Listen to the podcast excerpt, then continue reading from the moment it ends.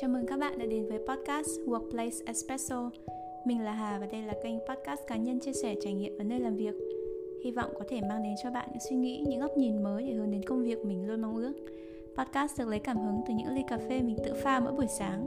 Hy vọng các bạn sẽ lắng nghe các câu chuyện của Workplace Espresso trong khi thưởng thức ly cà phê của riêng mình nhé. Cảm ơn các bạn.